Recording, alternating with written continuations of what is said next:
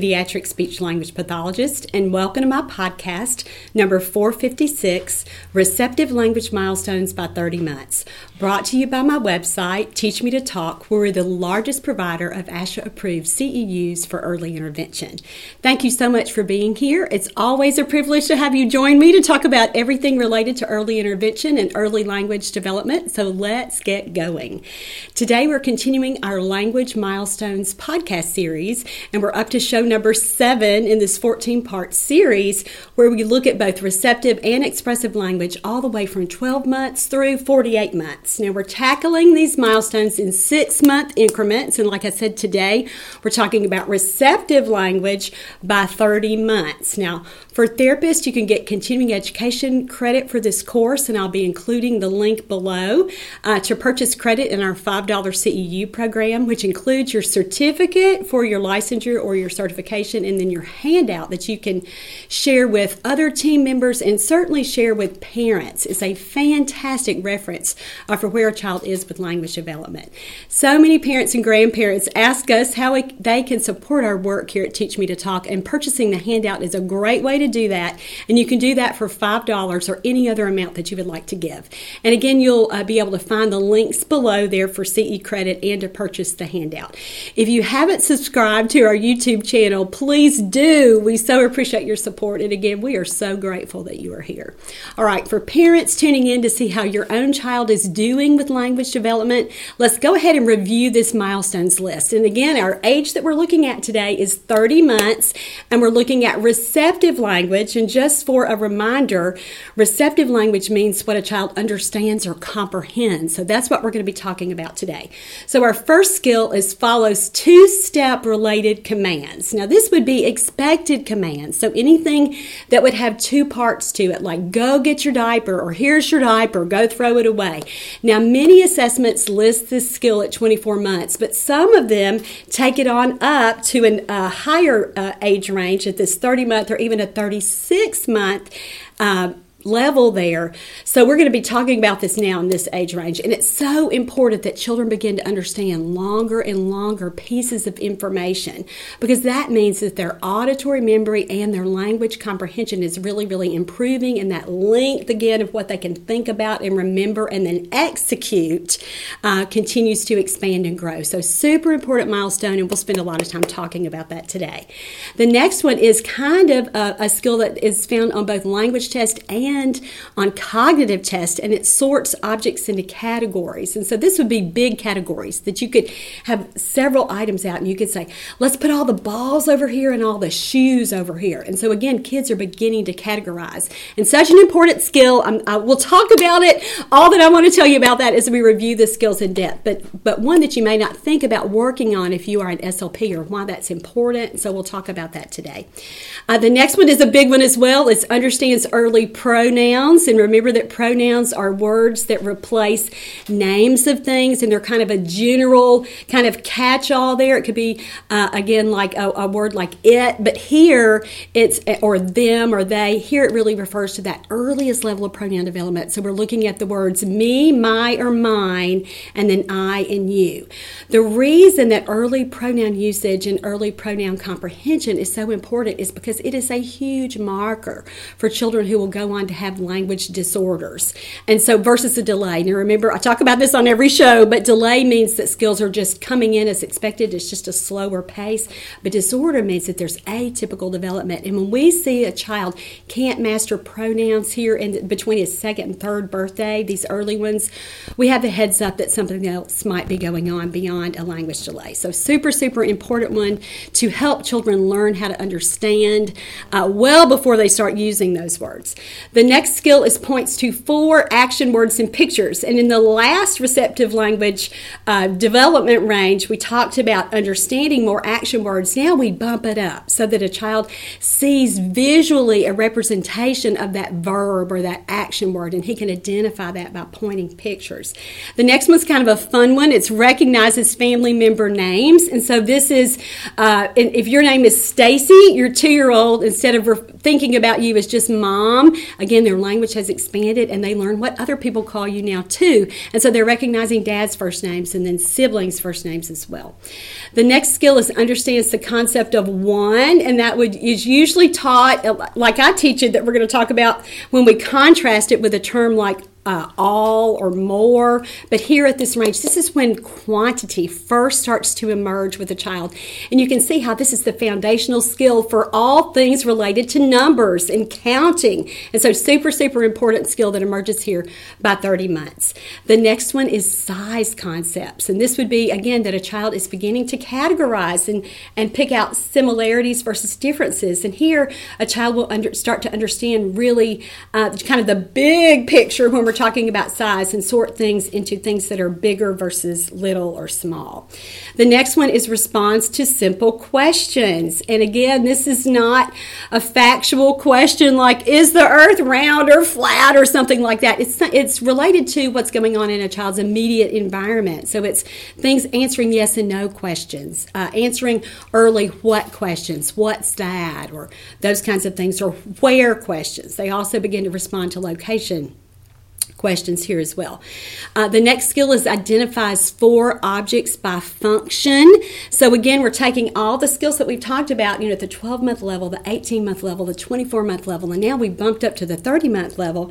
And now we're not we're not just saying, you know, where's the shoe or where's the hat. We're saying which one goes on your feet, which one do you wear on your head, uh, if you if you have a cup and a spoon and say a book, we might say which one is for drinking. And a child by two and a half should begin, begin to know those things. So here again, children are not only expanding what they say in expressive language, but we actually have the piece that comes before that with the receptive language, so that they're understanding more and more, so that they can begin to say more and more. And the next skill, and I believe this is the last skill in this milestone list, is understands location phrases. And again, this is uh, that same bump up where we, we took the early prepositions like in and on and up and down, and now children are understanding them in the context of sentences and even conversations so that we can say, put your ball in the box, go put, uh, or, t- or take your shoes off your feet, or take that cup off the table. And they're understanding those location phrases in that context. So as you can see, we get super specific in this age age range. This is really where kind of the rubber meets the road. And this is where we'll see lots and lots of breakdowns with our little friends who, again, have not only language delays but language disorders. And we begin to see, gosh, this isn't just really about not being able to talk or interact with other people. This is really more foundational than that. They're not really understanding the language that they're hearing. And so we're no longer saying things like children can follow directions and understand more words. We go from macro to micro, and we say now they understand more prepositions, they understand object functions, they understand location phrases. So it's a super, super important time in language development, especially for you speech language pathologists, because, you know, again, uh, making this receptive language your foundational piece for your speech therapy plan is always a good idea, even when late talking is really, really your main concern. Kids should have already had a language explosion too by this time, by 30 months. So if we haven't seen that, that also would indicate to us that we need to uh, step back and take a closer look at receptive language. And why is that? Because receptive language drives expressive language development. So when kids don't understand very uh, much or very many words or all the words that they should for their their age, they certainly are not going to talk very much either. And so it's time to start looking for a reason by this point. Is this just a continuing a delay? And again, that's measured by are the skills coming in, pardon me, sequentially and in the same chronological order that we would expect or are they delayed versus you know is there a physiological reason for this for this continuing delay? Does this child have you know unidentified hearing loss has he had so many ear infections that now this is chronic and we have to start thinking about his again other reasons that that might contribute to his ability to not link meaning with words? Is this really a disorder of language? Does he have again delays that we can quantify not only in expressive language with what this child is saying but also in receptive language with, with what he understands? Is this autism or is this another again more significant significant developmental issue that we haven't looked at yet beyond that talking piece. And so, another important point to remember is that receptive language for children under three is really commensurate with. Uh, cognition and with their ability to understand. So, if we have a little guy who's struggling with receptive language, he has cognitive delays too. And sometimes we don't point that out to parents, or even as SLPs, we're not as cognizant of that. Uh, that fact as we need to be. And this isn't to be gloom and doom to parents or give a child a life sentence of not being able to understand or use language like we would expect, but it's just so that we can figure out a child's learning style and figure out what he needs help with and then adjust our strategies and teaching methods so that we can help this child have the best outcome possible. So now that we've covered that list and we've gotten kind of those preliminary things out of the way, let's talk about the strategies that are most helpful for this developmental period and then we're going to dive into these details with an in depth review of each of those milestones. Now, I spent some time in the previous show, number 455, which is actually about expressive language, talking about the most helpful language facilitation techniques for expressive language. And so let's do that again here for receptive language because now we bumped it up a little bit and our expectations are growing and growing and growing. So let's talk about uh, just a quick review of the top six language facilitation strategies for receptive language for toddlers. Number one, and I hope that if you don't retain anything else from this show, you keep this piece of information always prevalent in your mind when you're working with a child who has a receptive language issue. When you're working on receptive language, and again, that's what a child understands, what he comprehends, don't push for the verbal response. Now, that is so hard to do for we chatty SLPs and certainly for moms and dads too. But when we focus on receptive language, and again, particularly for children who have demonstrated, gosh, they're not following directions as well, they're not, maybe didn't point to body parts as quickly as we wanted them to learn, or start to point to pictures, you know, it took them a longer time to kind of get that first rung of skills we know that they have difficulty processing language. And so when we overload their little systems by saying, not only do you have to understand what I'm talking about and, and execute and do something that I'm asking you to do, you also have to say it. And that just makes it too hard for our little guys. And it drives some of them away. And again, we know this because these are the same kids who may not have uh, learned to respond to their names and again aren't aren't really following a lot of verbal directions. And so we can't require them to talk and to do something else because their systems will become overloaded. Also, when we do this, it gives kids a break during therapy time. When we start to focus on something that, again, where they're just using their minds and not their mouths, uh, we certainly know that we will uh, get better responses. So that's number one. Don't push for the verbal response if you're working on language comprehension. Number two, we teach language by modeling language to increase comprehension, which means that we get it at that just right level. So we're teaching kids words that they need to understand to build their everyday vocabulary. So these are functional words. We're going to stay away from academic language, you know, shapes, colors, letters, and numbers. We're going to work on language for following directions at home, at daycare, preschool, wherever they happen to be. And we have to think about things like this too. Okay, why is he not following directions? Is it just, you know, and, and again, we go so quickly to behavior with he's just stubborn or he's just lazy. But lots of times it's just that children don't understand. They need more verbs, they need more prepositions, they need more pronouns. And so, again, until they have that at the comprehension level, they're never going to be able to say it. And they're also not going to be able to follow those directions and really participate in their little daily routines. And again, whether they be at home or outside their homes.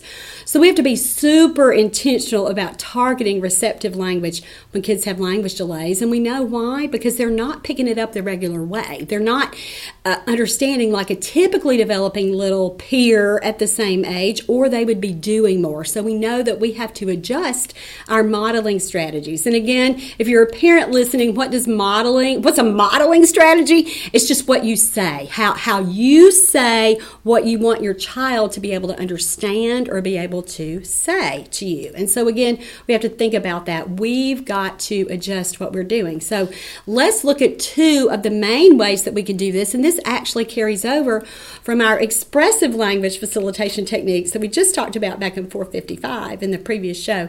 And it's so important with kids with receptive language issues. And that first strategy is simplify. And we know we have to make things simpler because, again, it's obvious they're not learning it the regular way. So we've got to adjust and do something differently. So instead of talking in long paragraphs, we've got to simplify and make things easier for these children to process. The number two strategy is repetition. And I talk about this in every show, but repetition really does breed what? Mastery. And so if we do it often enough, kids get better and better and better. And it's just like any other skill that you would learn. If you want to learn to sew better, what do you do? You sew more. If you want to be a better cook, what do you do? You actually get in the kitchen and cook more. And so the same thing with these receptive language con- uh, concepts. We have to review them over and over and over so that children have multiple opportunities to really not only learn that material but really master it. All right, our third strategy here for receptive language is that we cue for comprehension. And again, for cues, for those of you who are therapists, we think about verbal cues, visual cues, and tactile cues. And to make that easier for parents, a long time ago, maybe 15 years ago now, I came up with the phrase tell him, show him, help him. And so tell him, those are our verbal cues. And so what does that mean for a child for as far as receptive language? We're going to reword what we're saying to him. If he doesn't understand it, we'll use a different word. We'll say it again. You know, that verbal cue, that uh, repetition piece. Those are the things that we do for verbal cues. We're telling him, we're, we're giving him more information, we're breaking it down. And so simplification, that certainly would be a verbal cue. The next kind of cue would be visual cues. So the showing piece but this will be where we're pointing. We're actually, uh, you know, putting little things that we want him to understand right to his face. So again, that we're doing the show him piece. We're helping him see it not only again with our verbal piece, with our words, but with our visual cues as well. So our gestures. And the last piece of that, the tactile cues. And this is physical assistance, and then the tell him, show him helping part. This is where we actually uh, provide again that hand-on, uh, one-on-one assistance there to help him follow through. So tell him, show him, help him. I've talked about that a lot in previous shows please go back and listen to say uh, show 450 and show 452 where we talk about that in depthly. Most of the time when parents are giving verbal cues and visual cues and tactile cues to their children uh, it's not that they're not trying with that. It's just maybe it's that they're over talking they're over relying on that verbal piece versus not giving any visual support. And maybe they don't even require response. They just think oh well he doesn't understand. Let's move on. I'll just do it for him. And we certainly don't want to uh, facilitate that with children. We want to help parents learn how to use the cues that really work. Two other strategies that therapists recommend here, and these are four and five on your handout list. I mentioned the handout, but I didn't show that to you before. But these are important, and I want to talk about them just briefly. Self talk and parallel talk. And what is self talk? Self talk is when you are narrating about yourself. So you are describing what you're doing. And so you might be saying, if a child is sitting in his high chair and watching you as you cook breakfast, you might say, I'm cooking the pancakes. Mmm. And then you take a bite. Oh, I took a bite. Oh, mommy is eating. Mmm, mommy likes it. And so again, where you are really talking about what you are doing. Now, parallel talk is where you're talking about what the other person is doing, and that's usually the child. And so here you might say something like, if they're playing with blocks, oh, you're building a tower.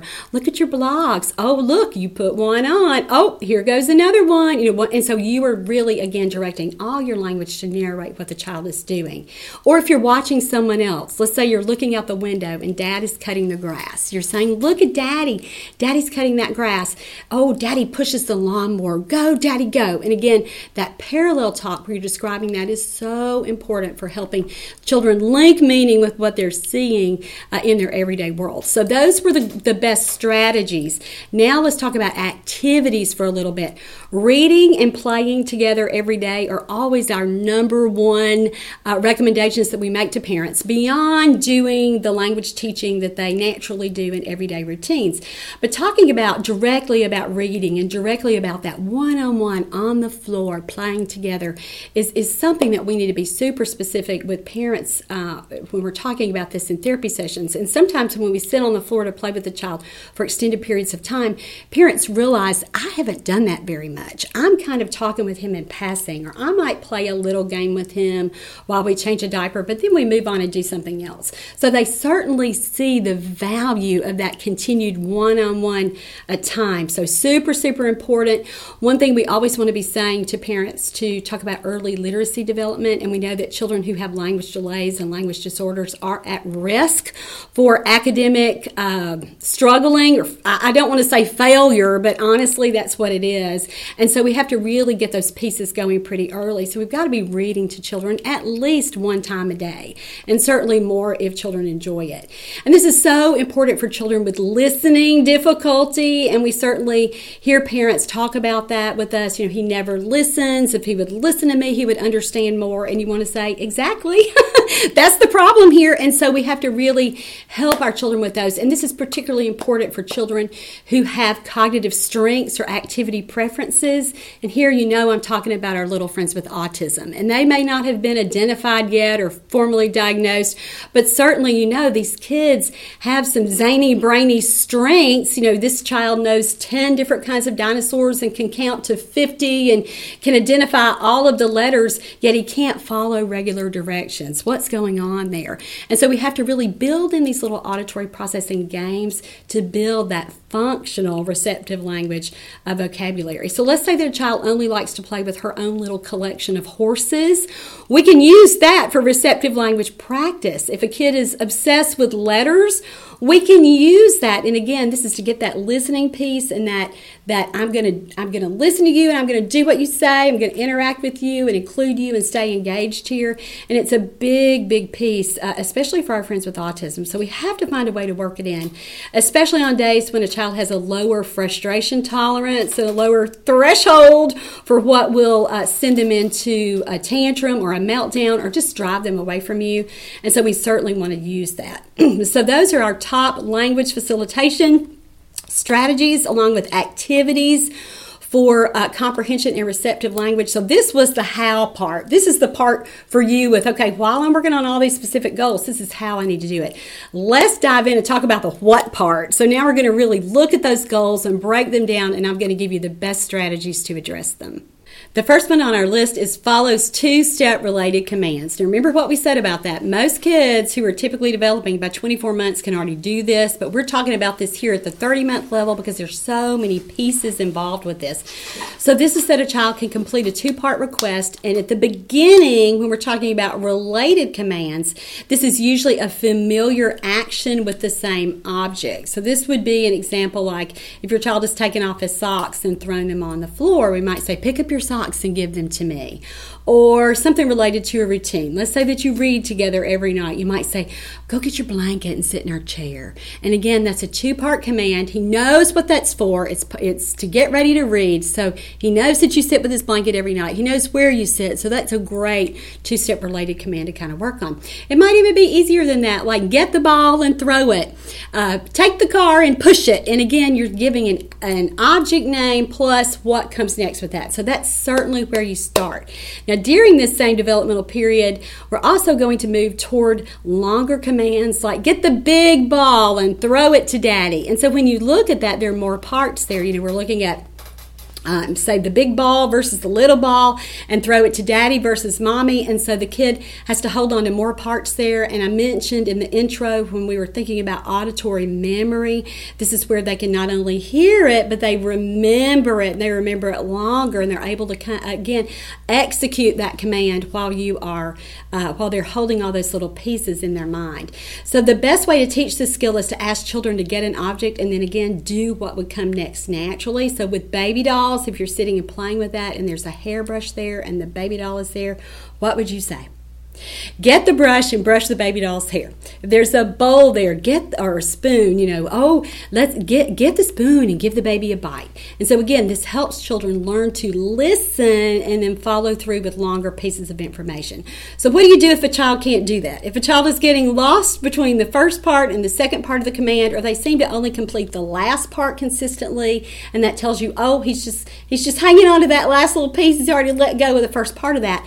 Uh, this is again again, we have to build their working memories. So we have to help them learn how to do it by uh, adjusting the way that we present that information. How I do this is I help kids learn how to do this with uh, lots of visual cues. So let's say that we um, are playing with a set of zoo animals, and I might say to a child, please give me the elephant and the lion. So you can see that I've set the expectation there just with that really simple kind of gesture. And what do kids do? They take the lion and put it in this hand, and the elephant or whatever I said, the first animal, and put it in this hand, and the second one here. If you're playing with a set of vehicles, you know, you can do this the whole the whole uh, play routine. And it might not be that you're doing seven or eight of these kinds of things in a row. Some kids like it, they think it's real fun and kind of get into it like it's a game. But for some kids, you have to really break it up so that you're you're playing with a set of vehicles and he's playing with them, putting them down the racetrack. You know, you might say, Oh, give me the choo choo and the motorcycle. And after he's done that, you know, he goes right back to his play routine. And then, you know, after 30 seconds or a minute, you say, Oh, I want the truck and the boat or whatever you're using there to play. And so so, cleanup time is another perfect way to do this. I do this with puzzles all the time. After we've put together, say, a nine piece puzzle, we get ready to clean it up, this is a great time to work on helping a child learn how to hold those two pieces of information there and follow through with that command. So, if it's a picture of uh, a puzzle of farm animals, you know, again, you're saying, give me the cow and the duck, and you keep that going throughout the whole cleanup process. And uh, uh, this could be with toys, any kind of activity that you're doing. It could, it could be with bathtub toys toys when a parent is cleaning up after bath. So remember, the part there is to give the visual cues to help them understand that you are asking for two different items. Now, another way to do this is really to work on building up the complexity with the same kinds of commands. And so you do it in a sequence. So you start with something basic. And again, whatever the child is playing with right there in front of him, you tell him, you know, get the blank and give it to me. And so that's just something that you can start to practice with any child who's not following uh, two step related commands. And then you bump it up. You say, get the blank, and then you, you know, it might not be give it to me if you're the therapist, but you're going to say, oh, give it to mommy. So uh, get the ball and give it to mommy. Get the block and give it to Laura or give it to me. And so again, that bumps it up a little bit more. They've got to listen to not only what the object is, but that second piece. Who am I going to give it to? And then you might do something like uh, to bump it up even more. It could be get the object and then do something with it that again is maybe uh, uh, something that uh, as they get better and better at it, something that's unexpected. So instead of uh, get the ball and give it to me, it could be get the ball and put it on the couch, or get the ball and put it back in the bag, or something that again that they have to really be listening for. And how do you assess how how well they're doing with that? Kids might just break down, you know, when you start working through that whole sequence, and you'll start to see, oh gosh, this is what he doesn't understand. This is what we have to work harder on, and you have to really stick with it. Uh, and, and again, let me caution you for children who won't do this, you know, seven or eight times in a row, you know, for that kind of practice, just intermingle it with your other play routine. So if you're playing with Play Doh, you say to him, Oh, get the scissors and give them to mommy, or get the roller and hand it to me. Those kinds of things. You, you put those, those same kinds of requests into your play activity. So, like all of our other milestones here, kids have to practice in daily routines. And so you help parents uh, blend these little commands into their everyday routines and talk about them specifically. I gave you the example with bath time, how you could use this, or any kind of cleanup time. So help parents brainstorm ideas that really, really fit into their schedule. When kids are following directions better in these super structured situations, then you move back to more traditional two step commands where they're not uh, quite as expected or quite as structured as before. Uh, and so those certainly will help. And then you get to the point where we said we're going to add that unexpected piece. So it might be get the ball and put it in your pocket or find the shoe and put it on your head. And that's when we really, really know that a child is certainly understanding. You see their reactions when they realize this is silly. She's asking me to put the shoe on my head here. And they really get into it. It's, it's, you've got that teasing kind of going back and forth. And again, this might be a way to pull a child in who would not naturally want to engage with you in these kinds of activities. So, super, super way to work on uh, following two step commands. And we start with two step related commands and then we expand it from there. Our next skill is sorts objects into categories. Now, this is another tricky one where some assessments list this at 18 months, but some assessments really care carry it on up to the 36 month level. So we have it right here at two and a half at 30 months. Regardless of when it's achieved, it is such an important language skill as well as an important cognitive skill. And so let's talk about why this is because you might be one of those speech language pathologists who thinks that's not about talking, that's not about understanding per se. Yes, it is. And let me tell you why. So kids need to be able to start to categorize, to start to really make associations and do things like matching. It's the first skill that we really have in finding differences and similarities beyond that initial kind of matching piece. So these are foundational skills for our academics. They learn how to, you know, sort numbers versus letters. And they're going to be doing this kind of thing all throughout early elementary school, but it starts right here in the toddler period. Now, language wise, this goal helps children children learn to recognize names for categories.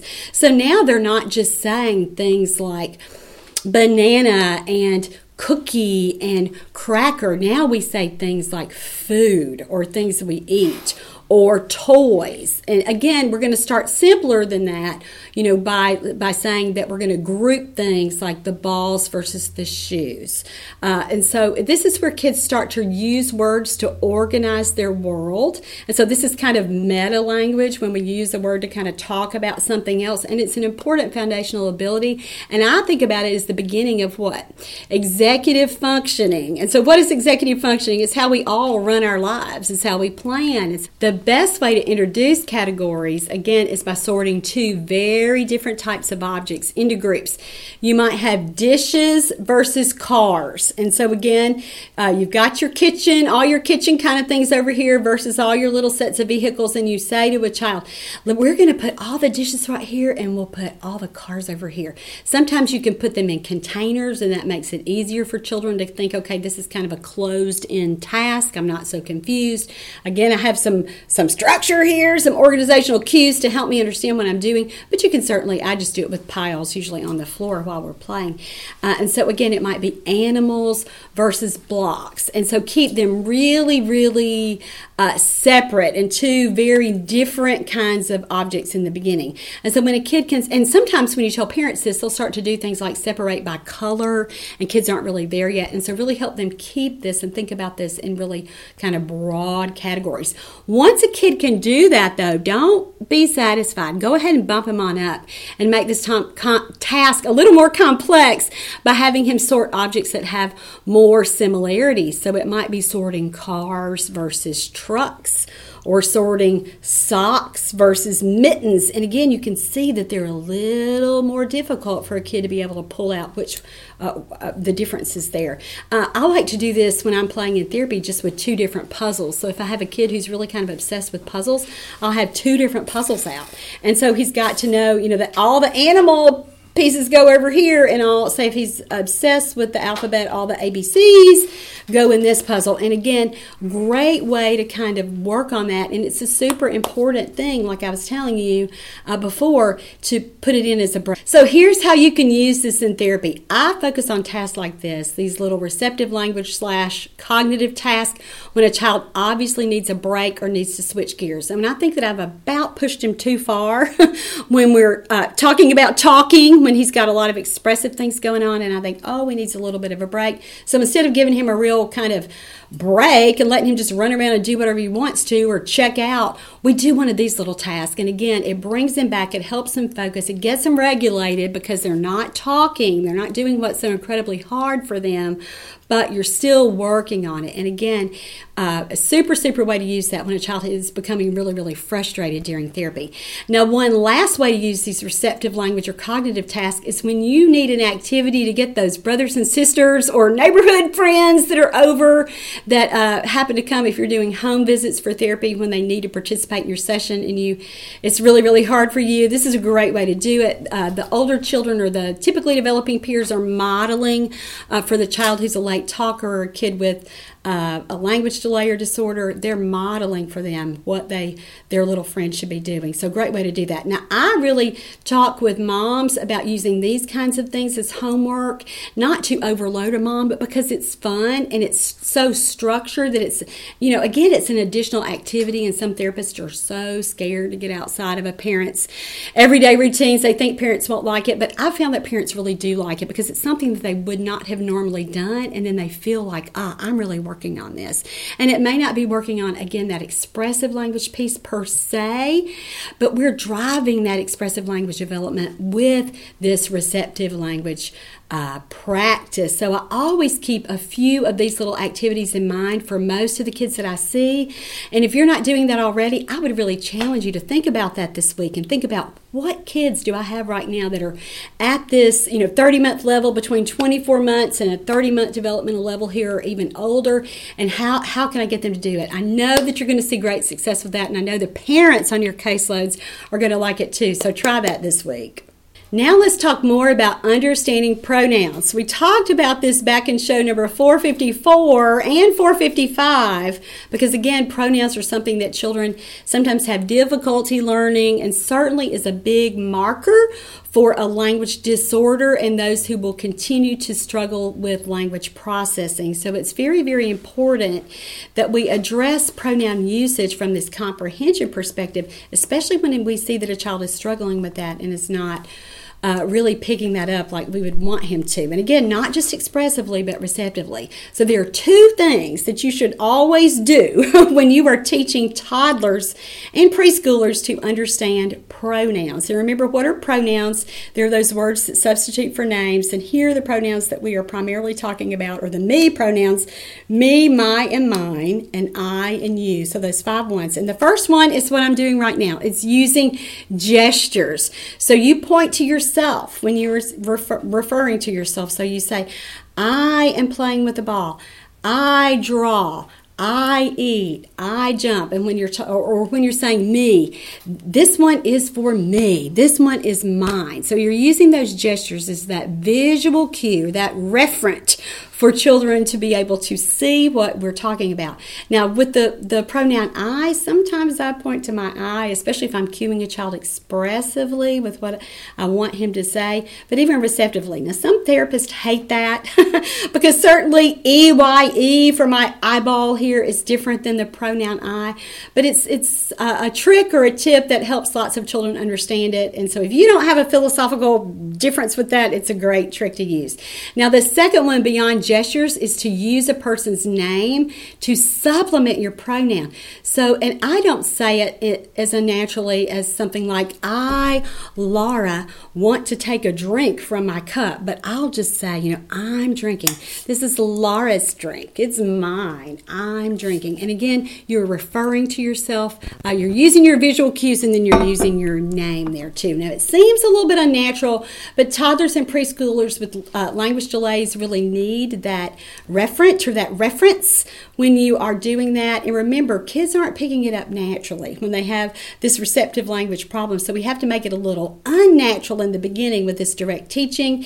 We're going to fade that name after a while, but those are the best strategies gestures and then using the name to help a child understand what uh, the pronoun is. Now, let me share a few of my best play routines for teaching pronouns to toddlers. Now, I like to target the comprehension of mine or me or anything like that by teasingly taking something that the child has, but you got to be real careful with this, you know, and taking it and saying, oh, it's mine, or oh, this is for me. But make sure that your eyes are sparkling and twinkling and that a child knows that you were joking. Some two year olds become unpleasantly fixated on this task. If you carry it uh, on for too long, parents may not appreciate that with you overemphasizing this word But you know, learning to defend your own possessions is so important for a two year old who, who's in daycare or even has a lot of brothers and sisters. And so, great way to work on it, and they've got to understand it certainly before they use it. Uh, some therapists really work on uh, the comprehension of pronouns with uh, me and my versus you and your by the my tur- turn, your turn, and that's fine if a child can do it. Make sure that your turn only lasts about one second and the child's turn lasts a lot longer than that so that you don't get a child who again thinks that you are the hoarder there with the toys and you certainly want to keep them with you. And if they're already struggling to understand pronouns, don't make them upset as you are trying to teach them to understand it. I'd rather teach it with something that's obviously mine versus theirs. So I contrast my and your with things like body parts. So my hair versus your hair, or my sweater or my shirt versus your shirt. And so, again, kids really understand that a lot. Um, you can certainly do things like uh, with shoes, you know, you try to put your foot in the child's shoe and say, This shoe is mine. And the child usually will take it back and say, No, mine. And you've got that size contrast there. Another joke that's really uh, funny that a lot of kids have gotten a kick out of is when I hug their moms and say, Oh, she's my mommy. And that certainly will provoke a response for a lot of kids. All right, so I teach you in a kind of a silly way by pointing to the child and try to say it in kind of a bossy way. And I do it when we're actively playing and when we're obviously having a good time. I like to do it, uh, let's say that we're playing with potato heads and a piece is stuck in the potato head, or I'm pretending like it's stuck and I can't get it, and I'll go, uh uh oh, it's stuck, it's stuck, you do it, you, you, you. And it's so sweet because kids will start to kind of point back and you'll see them, even if they're not saying the word, they certainly understand it and they've gotten, gotten uh, the meaning of that play routine. And, and so, again, they're doing the visual cue with that, so I think that's really, really cute. Sometimes you can do it in a game when there's an, an anticipated surprise or you'll pretend like you're scared or uh, with, or that you don't want to do something like oh i'm scared to do it. Let's say you're playing a game like crocodile dentist where the crocodile's going to close on you or popping pirates where the little pirate's about to pop up and you, you act like oh i'm scared. I don't want to do it. You do it. You do it. You do it. And again super fun way uh, which is sometimes a hard skill to teach. So i hope those little play routines will help you work on pronouns. The next skill is points to four action words in pictures pictures. Now, for a child to do this, he's got to understand action words and verbs first. And remember, verbs and action words are so much more fun when we target them during real movement activity. So, if a child has difficulty with this, instead of starting with the picture piece or the app piece, start with real life. And so, really make it more meaningful and demonstrate the actions that he needs to do commensurate with that word. So, toddlers and preschoolers always learn best by doing, not by watching or seeing. They're always going to uh, help them remember. And no other category of words, again, like I said, lends itself to doing rather than hearing or watching uh, like verbs do. So, please continue to rely on real activities to teach verbs. So this milestone is so easily included in play with sets of toys, and that's going to limit boredom for you and the child, and you've got lots of other opportunities there. And again, for a child who's really struggling with receptive language or listening, that attention to that auditory activity with you, you know, you need to be practicing with things like this. So if you're playing with a farm, a child can make any animal eat, climb, run, sleep, jump, you know, anything. It can make the tractor go and stop and push and pull and crash the duck can fly and fall and sleep. And again, all these different things, you know, and you compare a different object with a different verb and really, really tease out if a child's understanding what these words really, really mean. And so the possibilities for teaching new action words are only limited by your own creativity. It's so tempting to think about, okay, and this is what you need to do in the beginning. You do need to stick to the expected actions during play. But remember what we said when we were talking about following two step commands. We really only know that they understand when we start to do some things that are unexpected. So it is perfectly fine for the pig to ride on the horse's back or for the cow to drive the tractor when you're playing with farm animals like this and you're giving those directions so that you really, really uh, are having a child do lots of things during play routines that demonstrates that he understands. You've got to balance it, like we said, for kids who don't like that kind of directive during play. So you'll throw in a request you know, every couple of minutes versus one command after another. But you can't always follow a child's lead when you're working on things like this. You can for activity preferences, but when you're addressing receptive language, you know, we really, really have to be sure that we are mixing it up so that a child understands. Now, here we're using all of our strategies self talk, parallel talk, and certainly visual, verbal, and tactile cues. But we want to do everything we can to get a child to understand these action words so that he can bump up to this next level uh, for comprehension. And this is identifying common actions where? In pictures. So now we've made it visual. And this is really harder than real life. And so lots of our kids will, you'll see kind of that, that disconnect there. Oh, he understands it when we're playing, but he has a hard time identifying that in pictures. So a toddler with a significant receptive language delay may do all right too, not only with in the real life thing, but let's let's talk about this in a different way with books or with pictures. He may do great when he's pointing to nouns. So find the cat, find the car, find the bus, show me the tree. But then when you say who's sleeping, which one is running? Oh, show me, show me who's which one is flying. They get lost there because we've moved the target from the noun to the verb, to the action. So in sessions, we will have to focus on teaching that, labeling those verbs, and doing a lot of that with books or with pictures first, well before we start to assess that or teach it. So I do a lot of repetitive direct teaching with a book. And so when we're reading the book and we see an action picture there, we need to stop and say, Look at that boy. He's drinking. See that boy? That boy is drinking. The boy drinks. Drink, boy. Drink, boy. And then we pause a minute and we say who's drinking? And we get it right back to or show me drinking. We, we put it right back and have the child really really demonstrate that he's understood what you've just taught him or what you've just modeled.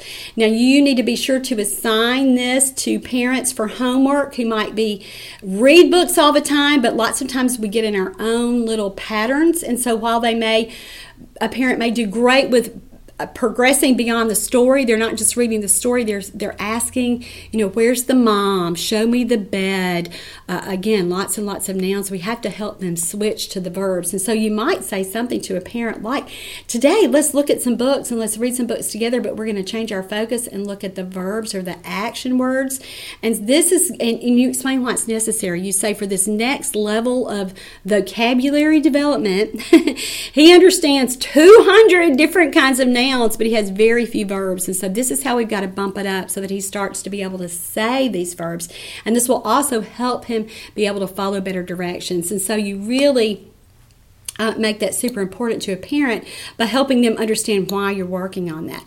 And so you might just say, and I've done this a lot with parents, and if you are a skilled home interventionist, uh, an SLP, or an early a, a DI a teacher person who's doing this, you probably already do it, but say to a parent, let's take your books, let's take his favorite books that he already likes, and let's go through and, and see how well he does with this. And I want you to do it and, and show me how, you know, show me the things that you normally do, and I'll make some suggestions suggestions, and we'll see if we can incorporate uh, some different goals while we're doing this. And let's work on verbs today. And so, uh, again, you can take a look at page three in your handout on all of the handouts uh, for this whole series. I've included a great vocabulary list as page three. So take a look at the action words or the verbs right here and see what you can do with that with pictures um, so that you get some ideas. So if a child has a hard time with this when you're looking at the pictures always revert to acting it out. So, what are you doing? You're taking it from that visual piece or that symbolic piece to real life, concrete,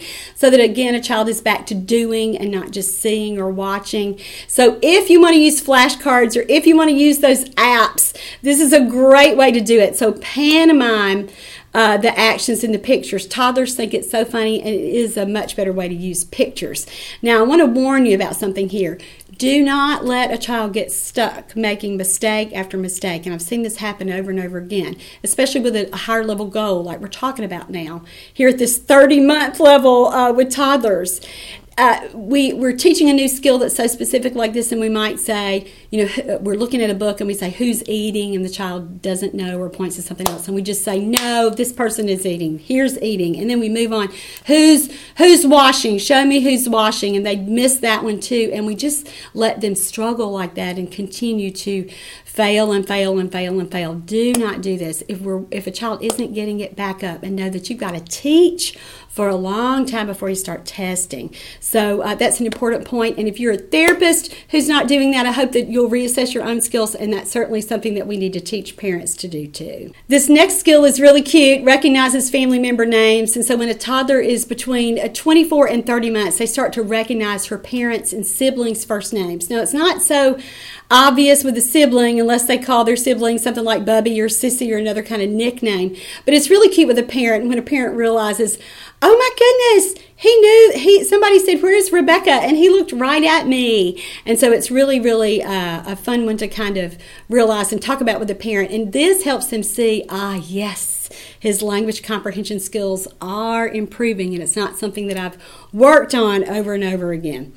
The next skill is understands the concept of one. And so by 27 months, children with typically developing language skills understand one, and then by the time they're 36 months or right beyond that, they under, start to understand other kinds of quantity words like all and some, and uh, certainly they already understand more. And so you can usually teach the concept of one with that contrast. Now, sometimes you have to just, again, focus on here's one, here's one, here's one, but I like to teach it again in that context of one versus all. So let me give you the example that I use all the time. I'll take something like Teddy Grahams or M&Ms or Skittles or something that a child really really likes. And I'll put them on the table as we're having a snack or wherever we're sitting. And I'll have a pile of 1 and a pile of 10.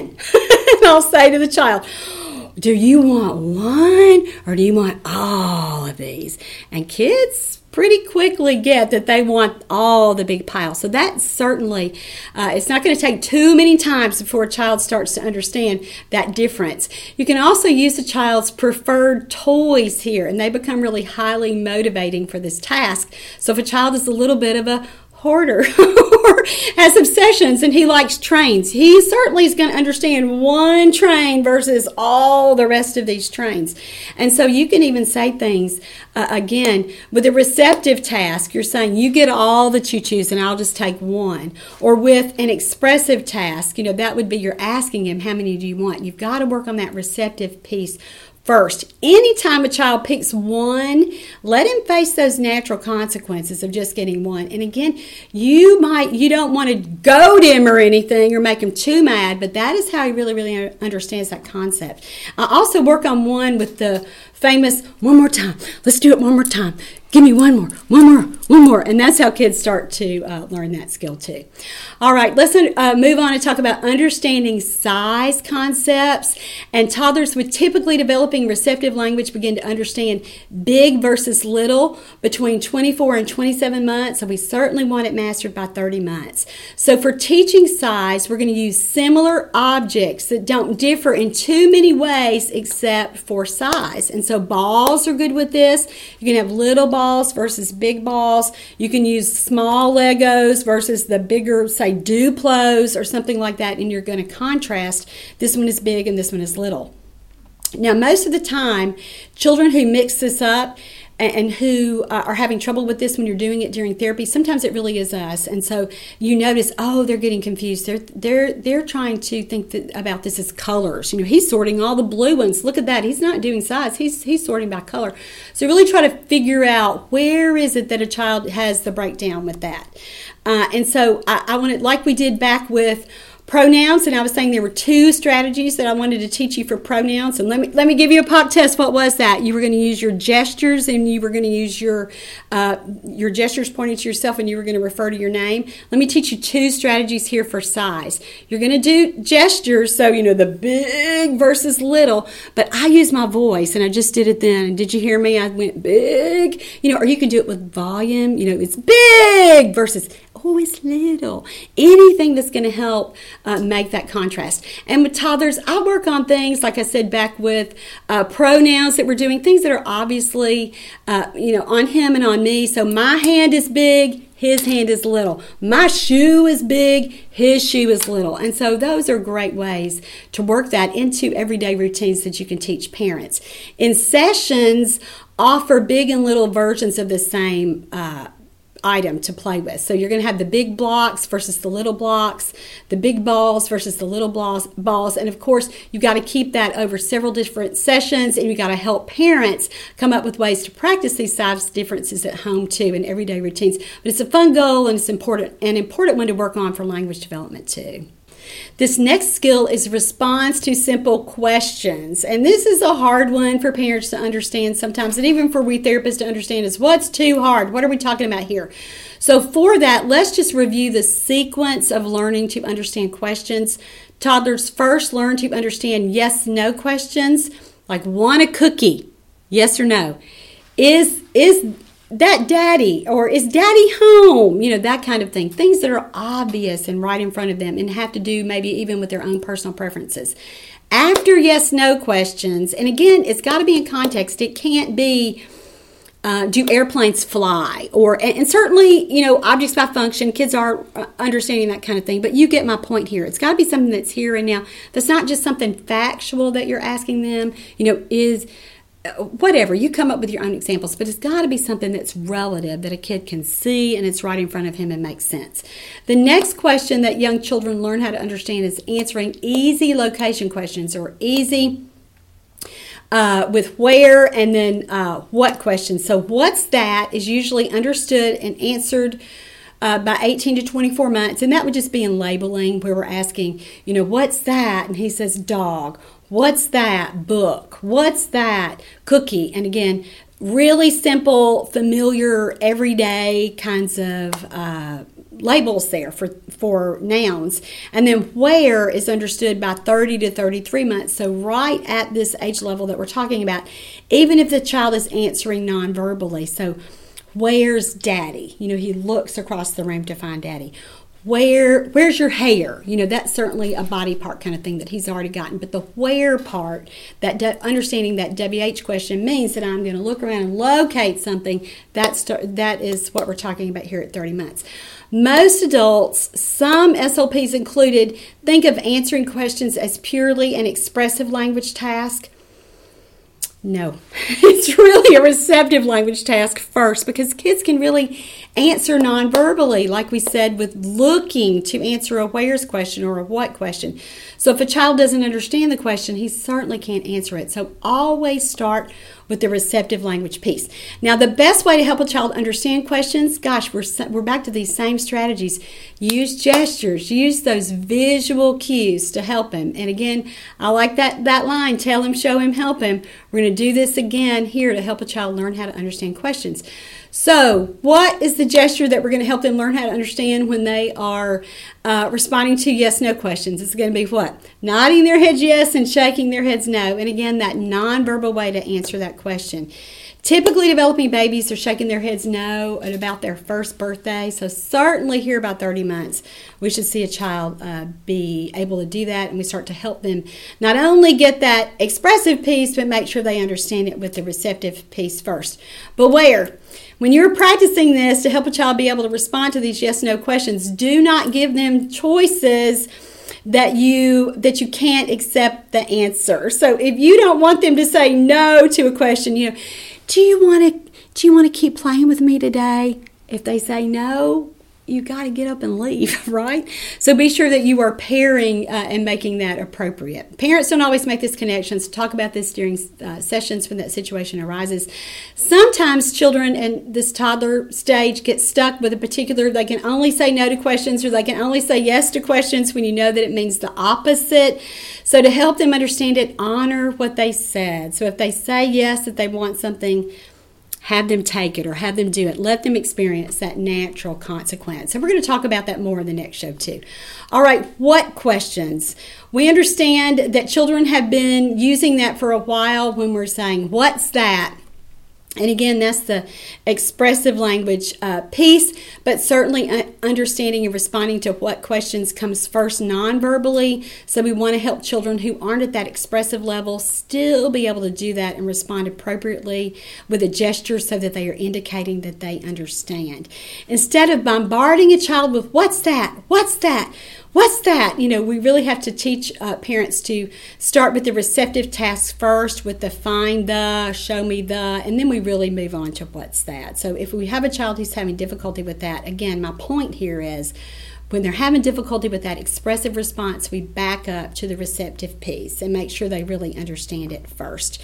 You can do this in play. It easily fits into reading books, asking lots of questions like that. But if a child can't do it with pictures, we know what he's having a problem because it's symbolic. So we've got to always move it back to real life. So start there with those understanding the simple questions. And remember, here by 30 months, we're just looking at simple yes, no, related to context, and answering the first two WH questions with what questions and where's questions. That's it.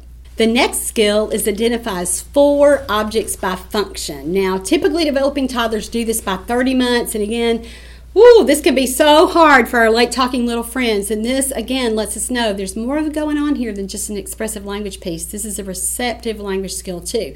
So, some of the examples and assessments might be which one is for cutting? And they'll have a picture of a knife, a school bus, and a, and a ball there. And so a child would have to point to the knife or the scissors or whatever. You know, find the one for combing your hair. And there's a picture of a comb or a brush there versus again a tree or a bed or something like that. And so that's what we want children to really be able to distinguish and di- differentiate.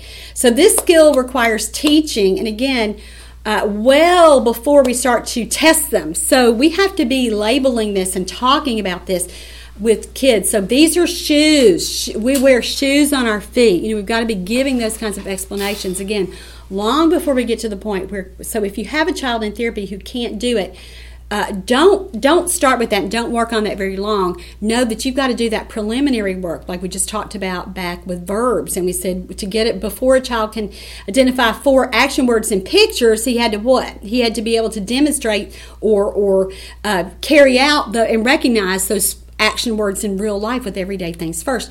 Same thing preliminarily here with objects, meaning that um, if he's not identifying them and getting them when you're first talking about it, has marked difficulty with that, you've got to back it way up to where you're teaching that first. And so you're doing a lot of talking about it and saying, "Oh, do you need do you need a drink? Oh, what's for drinking? What do we use for drinking? It's your cup. That cup is for drinking." And so again, we're doing the teaching piece. Uh, with all other receptive language goals, real objects is always preferable for teaching, but for testing, we know what it's going to be with that picture.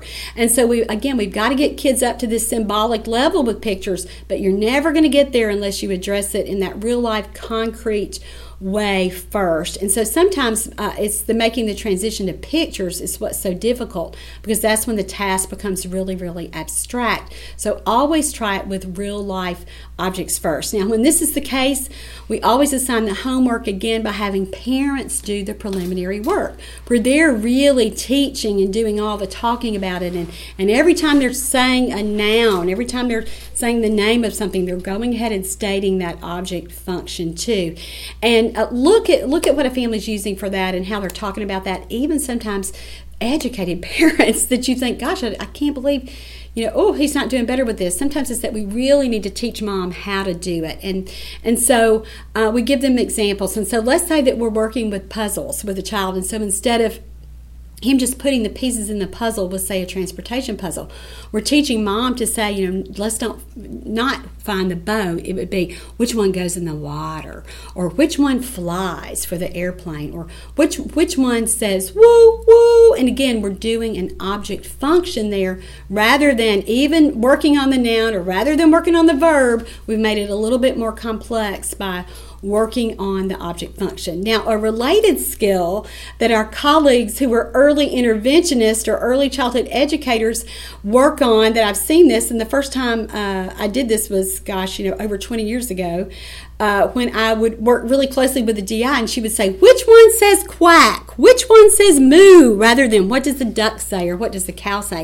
And it's really kind of an interesting way to think about it. And that really is related to an object function, right? And I think that's even a question on the HELP, the Hawaii Early Learning Profile. And so lots of kids can tell us uh, even our late talking little friends, you know, you know, what does the cow say? What does the dog say? What does the pig say? Which is fantastic, but you reverse it and they have a lot of trouble with it. And so, learning to generalize or use words in a different way is such an important part of language processing. And again, increasing that complexity, even with cognitive development. And it really demonstrates flexibility with thinking. And so, we want to be sure that we are working on object functions and even things like that, where we help a kid kind of learn how to think about it in a different way. And so, as early interventionists and SLP this is the kind of skill that we all need to be focused on in therapy and certainly teach uh, parents how to work on this at home. The next skill is understands location phrases. And remember, we talked about this back when we were reviewing the milestone list. Kids have already understood the early prepositions. And remember, we said that's up, down, in, out, off, on. About 30 months, we add here and there. Those kind of, those are almost like what? Almost like pronoun uh, prepositions, right? Because they take the they substitute for lots of different things. And then we also by age three, so we're coming up on this, we add the prepositions under, by, and around. And so as in the previous developmental period, we've got to teach these words in context with playing well before we get to the picture level. And again, this one didn't specifically say understands location phrases in pictures, but uh, I just want to continue to drive that point home with you that instead of making it symbolic with the picture that's too hard for a lot of kids, we've got to work on it in real life first. Now, many times with typically developing children, we, we talked about this in the previous shows, probably back in shows 451 and 4, uh, 4 uh, probably 450 and 452, the receptive language shows at 12 months and at 18 months, we talked about early prepositions, but now remember what we're doing? We're, we're making it a little harder and we want them to understand it in the context of a phrase. And so we've got to do lots of cues, like we've talked about with our pronouns and with our verbs and our object functions. Now we're back to talking about those same cues, especially with location to direct a child's attention to uh, what we're talking about or what we're asking them to do. So when we're saying, you know, put it in the box, you know, look, it goes in, in, in, in the box. We're doing lots of visual cues. I like to work on this with, say, a kid's little preferred uh, toy or favorite little character. So if they have an Elmo doll that they love, you have them put Elmo everywhere you can think of in a therapy session or if you're a parent at home working on, on that. So hide Elmo under the pillow, hide Elmo on the table. Hide Elmo beside mommy. And again, we're bumping up a little bit with using beside, by, and around, which are prepositions that, again, a kid is not going to ha- master until he's mastered uh, the first ones, those first six that I gave you up, down, in, out, off, and on. But do those. And when you think, when you introduce really creative teaching methods like this, you're not only ensuring that a child uh, learns it, but what? That a child will participate with you. And when we pair his activity preferences with that, you know he's going to have a lot better shot of being able to stay with you and really, really learn that and remember that new concept and new word. You're also, like we said, with flexibility of thinking, you're also encouraging that child to be flexible when she plays and to generalize that word beyond like their immediate uh, specific context with that.